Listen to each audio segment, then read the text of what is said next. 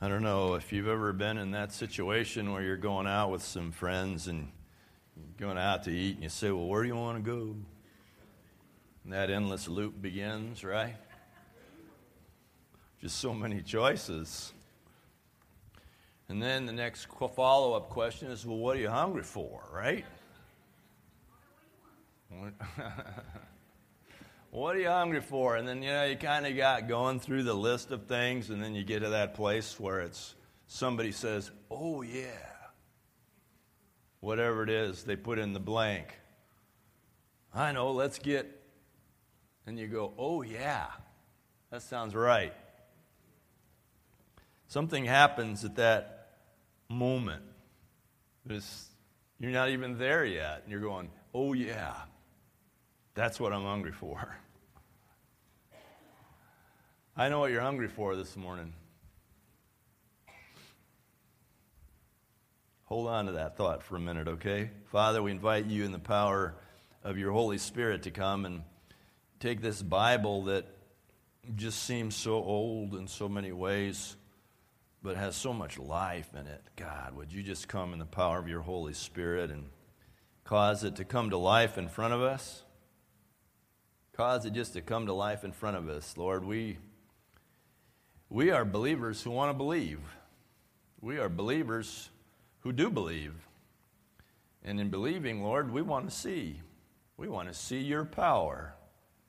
We want to see you move. We want to see people saved. We want to see people healed. We want to see I want to see we want to see you, Lord.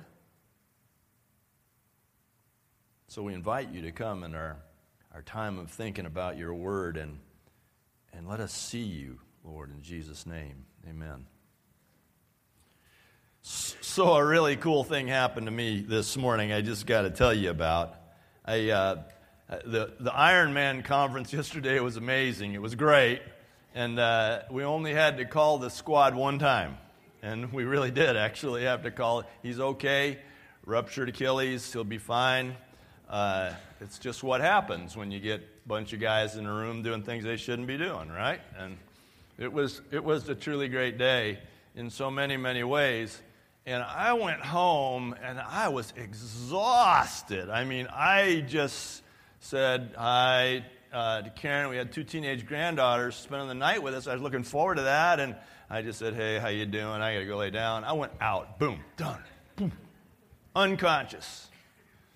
Karen comes in a couple hours later and shakes me to wake me up for, for dinner because I really did want to spend some time with the kids while they were there. And so I stagger out, you know, I'm just not, I'm just so shot. And so we eat our chicken, and Karen just made a great meal, and we talked, had a really nice talk with the kids, and, and then uh, I went back to bed.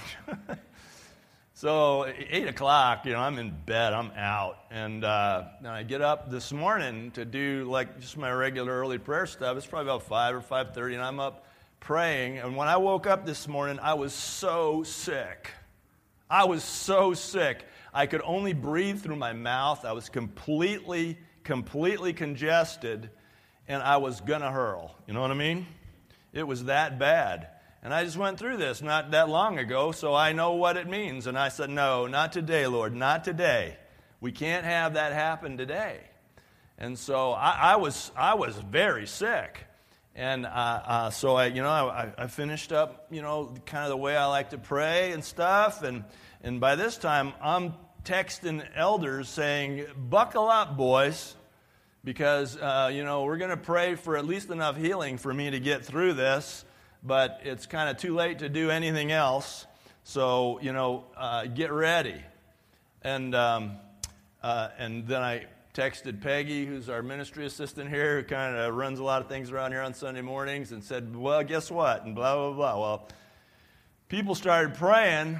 Karen, I sitting up on the edge of the bed. Then I went back in and you know, we were just talking. I said, I'm so sick, and blah, blah, blah.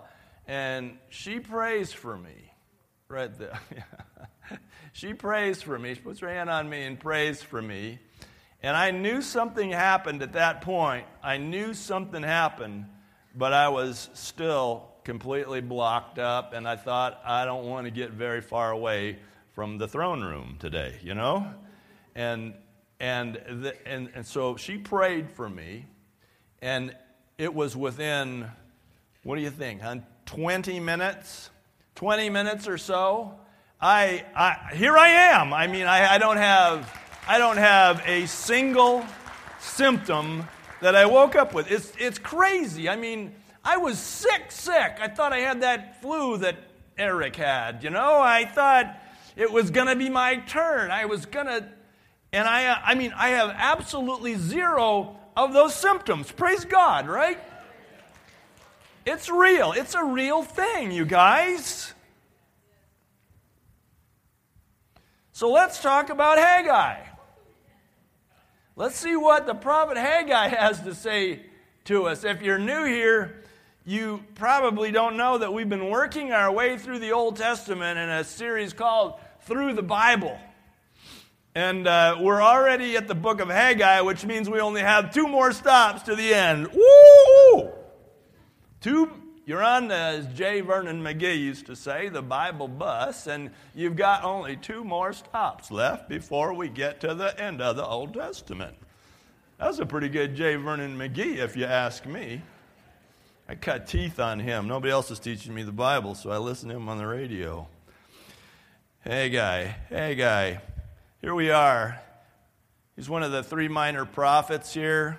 We're going to be looking at him today. Let's start with some context, like we are inclined to do here. What's going on over the book, around and in the book of Haggai? First of all, the balance of power of the world has, has shifted one more time. The balance of power. Remember when we started through some of these prophets that, uh, that the uh, Assyrians were running the world and they conquered the Israelites, the northern kingdom, took everybody off to Nineveh. And then after a while, while they were in captivity in Nineveh, then the Babylonians rose to world power, and they came and they conquered Judah and carried all the people of Jerusalem off to Babylon. Well, during that 70 year captivity in Babylon, then the, the uh, Persians actually rose to power. Now, this is over a period of a couple of hundred years, so, you know, it's not like happening overnight, but it was a very volatile political environment. So, what we have now is the, the balance of power in Haggai's time has shifted that uh, the Persians have risen to power, and they actually, that the, that the Jews found favor with the Persians and they got to return to Jerusalem. So this is the first of three post captivity prophets. So there, these last three prophets are after the captivity, after the exile, after the time in Babylon. So these three prophets, Haggai, Zechariah, and Malachi, are going to be speaking to a time after all that has occurred. We're all done talking about the judgment of God on the people of Israel and the people of Judah for their abandonment of the temple. I mean, i have I've heard enough. I don't know about you, but it's been fruitful, hasn't it? It's been very productive in our lives to spend time in those prophets. But the good news is, is we're past that. The judgment, the judgment has been executed. And so what we're entering into here in Haggai is a prophet who is speaking during a time of, uh, it marks the beginning of, of refreshing and restoration. So we've been hearing about the you guys better repent or, and then they didn't, and so the or happened, and now we're on the other side. We're on the other side of the judgment. And what we're going to see here is good things happen on the other side of the judgment. Good things. It's the heart of God for to purify through judgment, and then good things happen on the other side of, of judgment. Get a hold of that, believers. If you are a follower of Jesus Christ, then the judgment on your life has been made through the penalty that Jesus Christ paid for you. So the judgment has already been made. God is not judging you. Jesus Christ took the judgment for us. And so we're living on the other side of the judgment. And what the Bible consistently tells us is that good things are meant to happen on the other side of the judgment. So that the life of faith that we live as, a, as believers in the church capital, see, and as believers in a local fellowship is meant to be a good thing. It's meant to be a powerful thing because good things happen on the other side of judgment. And these three, three prophets, they'll take us all the way up to the end of the Old Testament. And then at the end of Malachi, we'll start a 400 year period of silence between the end of Malachi and the beginning of Matthew. That's something to ponder, isn't it? Uh, another part of the context of Haggai is that Haggai ministered in harmony. I, this, this is new. So, you know, the other prophets, they were prophesying against the king, weren't they? They were prophesying against, uh, with the exception of Josiah that we saw last week. They were prophesying against the kings because the kings were not following in the ways of God. They were prophesying against the priests because the priests were the ones who were responsible for the apostasy that occurred. That means the walking away from God that had occurred because they themselves were not faithful to God. And so, in, in, in this case, in Haggai, now that that's all passed, then Haggai actually ministered in harmony with Zerubbabel and with Joshua the high priest. Now, Zerubbabel was the uh, appointed governor of the area of Judah and Israel. He was the appointed governor, appointed by the Persians. Now, he was, I think, a grandson of Jehoiakim, so technically he was kind of in that dynasty line of the kings that before him. But in reality, really, um, the monarchy and the theocracy of having a king from the line of David, that's over. That's done. That's done. They're not going to rule themselves ever again. Israel is not going to rule itself ever again until being reinstated in 1948, which marked the beginning of the end. Never again would they rule themselves. But from the line of David, one would come up, and that would be Jesus. But Haggai ministered in a time of harmony. A call, and also uh, the context of Haggai was a call for the people to get behind the rebuilding of the temple.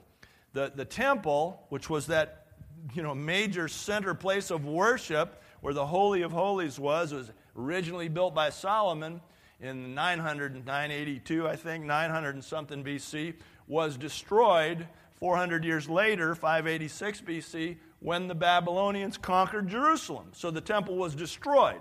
70 years later, they come back after being in captivity, and high on the agenda is we need to rebuild the temple.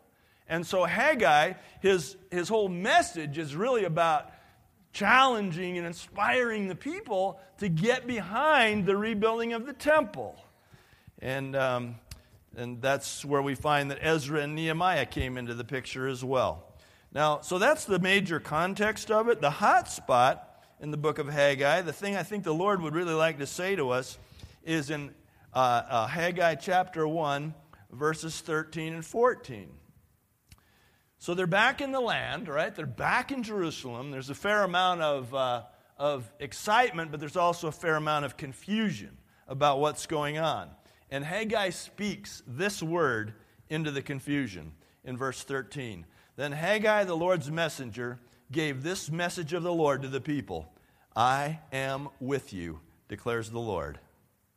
So the Lord stirred up the spirit of Zerubbabel, son of Shealtiel, governor of Judah, and the spirit of Joshua, son of Jehozadak, the high priest, and the spirit of the whole remnant of the people. And they came and began to work on the house of the Lord Almighty, their God, on the 20th, uh, and it just gives you the date. But I'm just saying, in this passage, in the time when the people needed to be inspired, the people needed to be inspired to get behind uh, what God was doing, which was rebuilding the temple at the time. These were the simple words uh, of Haggai. The simple words of Haggai were seven words that again changed the world. I am with you, declares the Lord. I am with you. I am with you. This is the heart of God is to be with his people. It's what had gone wrong with the people of Israel before. They had rejected God, they had stiff armed God. And we see throughout these prophets, they're saying, Return to me, come back to me, come back to me, because it's the heart of God to be with us.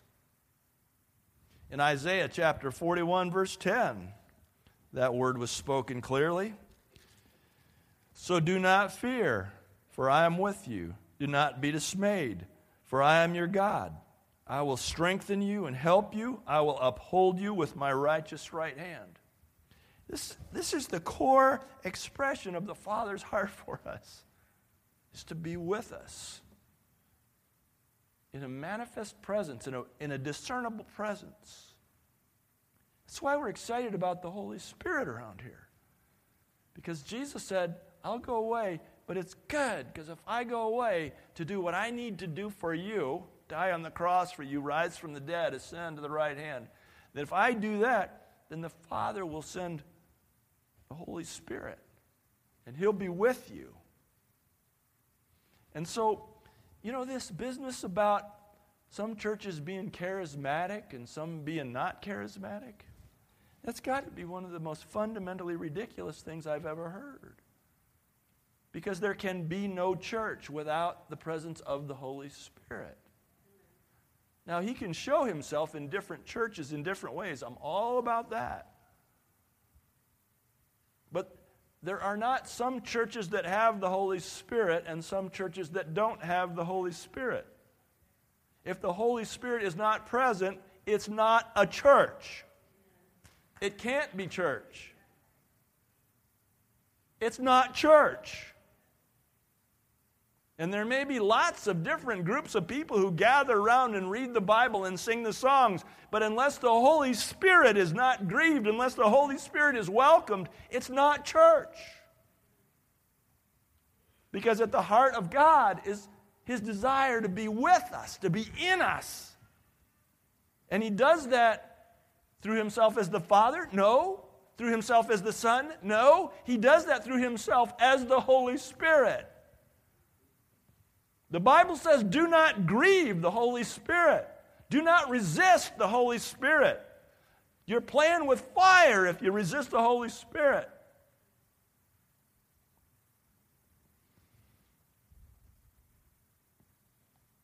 Jesus, the last thing he said before he left was, And surely I'll be with you always, even to the end of the age. I will always be here. I'm not going anywhere in the way that you think. I, as the Son, am going to do what I, in fact, he'd already done it. I have done what I was called to do, sent to do. I have done that for you. Now that I have done that for you, I am returning to the Father. But in returning to the Father, I'm not leaving you. I will be with you in the present power of the Holy Spirit. There can be no church. There is no life. There is no Christian apart from the Holy Spirit. You don't have spirit filled Christians and not spirit filled Christians. You've got Christians or not Christians. There is no salvation without the Spirit. I still give room for that being expressed in varieties of ways, of course. I'm not saying everybody has to be like us. It's probably better that they're not. But there's no nobody gets saved apart from the action of the Holy Spirit. People can join churches without the Holy Spirit. People can sign pledges without the Holy Spirit, but nobody gets saved without the Holy Spirit. It's the Holy Spirit who wants to come and be present among us, the manifest presence of the Holy Spirit. So, how do I encounter God in this way? How do I truly experience this manifest presence of God? Five things, listen fast. Number one, believe. You got to believe. You got to set your heart to believe that this Bible is true. You've got to set your heart to believe that Jesus meant what he said when he said, I want to dwell in you. I want you to experience my presence. You got to believe. You got to release faith for it. You know, we release faith before we see it. The Bible says, you know, who believes and who doesn't believe in what he's already seen, right? Of course. But faith is the release of what we have not yet seen. And I, I just call you to release faith for yourself as a person who encounters the presence of God. What's that going to look like on you? I don't know. You're going to find out. Will it look like it looks on me? Absolutely not. Thank God there's only one of me. Probably thank God there's only one of you too, but it's going to look different on you. But can you release faith as a man or a woman who says, I, I, I want to believe for my, this vision of myself as a person who is filled with the Holy Spirit, who is in dynamic relationship, experiential relationship with God, who is transforming me, who is empowering me, who is ordering my steps, who is there for me, so that if my husband wakes up sick and says, I can't go to work today, you can say, Oh, yes, you can. In the name of Jesus, be well. See ya, honey. I don't know what it looks like on you. But can you believe for that? Second, if you want to encounter the Holy Spirit, start from where you are. Start right from where you are. It's okay. Where you are is good. It's okay to start there. You know, you don't have to like learn so many Bible verses before you're eligible for the Holy Spirit. You know, there's not like a road, a point on the road at which, okay, now you can have the Holy Spirit. Start from right where you are. And some of you are saying, Tom, you didn't even know what I did last night. I know, and I'm glad I don't know what you did last night. But listen, you just came under the covering of the body and blood of Jesus Christ. There's no better time to ask to be filled with the Holy Spirit than right now because the Bible says if anyone is in Christ, he's a new creation. The old is gone, the new has come. You're a new person this morning. Now is the time to ask to experience the presence of God. Start from where you are. There's lots of different starting places. You're all wired differently. You're going to look different than anybody else. So start where you are. Don't worry about copying somebody else. Number three, drop your guard. You've got to let your guard down. I know you got pride, guys. I get that. I know you've got hurt. I get that. Welcome to the world, right? We've got to let that guard down and say, Come, Lord. I'm not embarrassed. Come. If you reduce me to a puddle of tears right now in front of all these people, if that is your plan, your will, great. If you want to embolden me and give me legs of bronze right now, I'll take it. Whatever you want to do, just drop your guard, let Him do it. Number four, if you want to be filled with the Holy Spirit, start at home. Yeah, people run into church, one of the kind of for the thing. I get a lot more filling of the Holy Spirit in my prayer chair than I do here. I got to get filled up so I can empty it out here, right? Because that's the purpose of being filled with the Holy Spirit, is so you can empty yourself out and go through the whole thing all over again.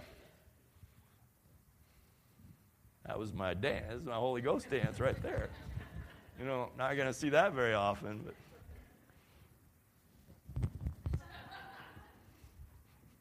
I'm just saying, you got space at home. Press in. Say, Lord, fill me.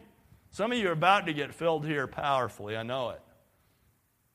Renew that tomorrow morning and, Monday, and Tuesday and Wednesday and Thursday. Get up and say, Lord, that was good. Can I eat from that table again? And number five, don't stop. Don't stop. Just keep moving. It was eight years for me from the time I can remember starting to say, Lord, because I was in no environment like this at all. I was on my own in this way. Lord, if you're real, I want to encounter you. I love your Bible. I love your people. I love this stuff, but I'm still really hungry for something. And I think it's you. And it was just going and going and going and going and going and going and going for eight years. Now, don't get discouraged by that because I'm slow. Some of you, it could be eight days or eight weeks, but I'm just saying, don't stop. Don't ever stop. And even once you begin encountering the power of the Holy Spirit, don't say, well, there. That's just the beginning. That's just the absolute beginning. I want more every day than what I had yesterday. And I think that's how God has created us an appetite. Well, I know what you're hungry for. The question is, are you ready to take it in? I know you're hungry for. You're hungry for the Holy Spirit. You're hungry for the manifest presence of the Holy Spirit in your life, either as something new or something greater than it was before you got here. You're hungry for that. There's something inside of you that says this Bible is amazing, and it's absolutely amazing. It is the inerrant Word of God, is our only objective rule of faith and practice. But it's not the end of the road in terms of our walk with God. It's the Word of God dwelling in us richly, empowered by the Holy Spirit. That's a game changer. I know what you're hungry for. And for some of you, you're saying, okay, let's, let's ask him to come. And some of you are going, this is making me nervous because you don't like to try new food. Some of you don't like to try new food. I know it. When I met Karen, I was, I was introduced to a new food that I didn't know I would like. It's called vegetables.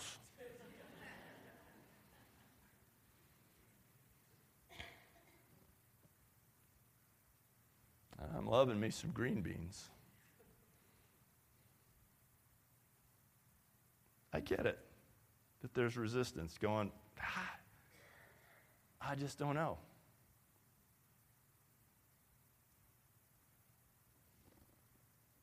In John chapter 20, when Jesus risen from the dead, one of the last things he did and said to his disciples was it said he breathed on them and said, Receive my spirit. Now, granted, in context, that was the beginning of the out, initial outpouring of the Holy Spirit. But I think it's no violation of interpreting that scripture to say this is something the Lord just loves to do with his seeking people is just breathe on them and receive his spirit. Let's pray. Lord, we're here because we want to experience the fulfillment of your promise. I am with you. There are people here, I'm sure, who are at the very end of their rope of belief. And I pray that you would come and you would show them that the end of that rope is the beginning of an amazing new life in you as you come in the power of your Holy Spirit. Come, Holy Spirit. Come, Holy Spirit. Come, Holy Spirit. Come, Holy Spirit, we pray. Lord, I have no plan to try to manipulate the crowd. I have no plan to predict even what happens next, Lord. It's going to be the same to me as I lay my head on the pillow tonight, Lord, whether few or many come, if it's an expression of your will. So I surrender to that. But your word cries out to us. Your word cries out of a God who says, I want to be with you always. I want to be in you. I want to dwell in you. I want to overcome you with my presence. I want to make you into a new man. I want to make you into something that you weren't before you came to me. And that by your Spirit, not by might, not by power, but by the Spirit of the Lord, you will say in your next very prophet, Come, Lord. Come, Holy Spirit. Come, Holy Spirit.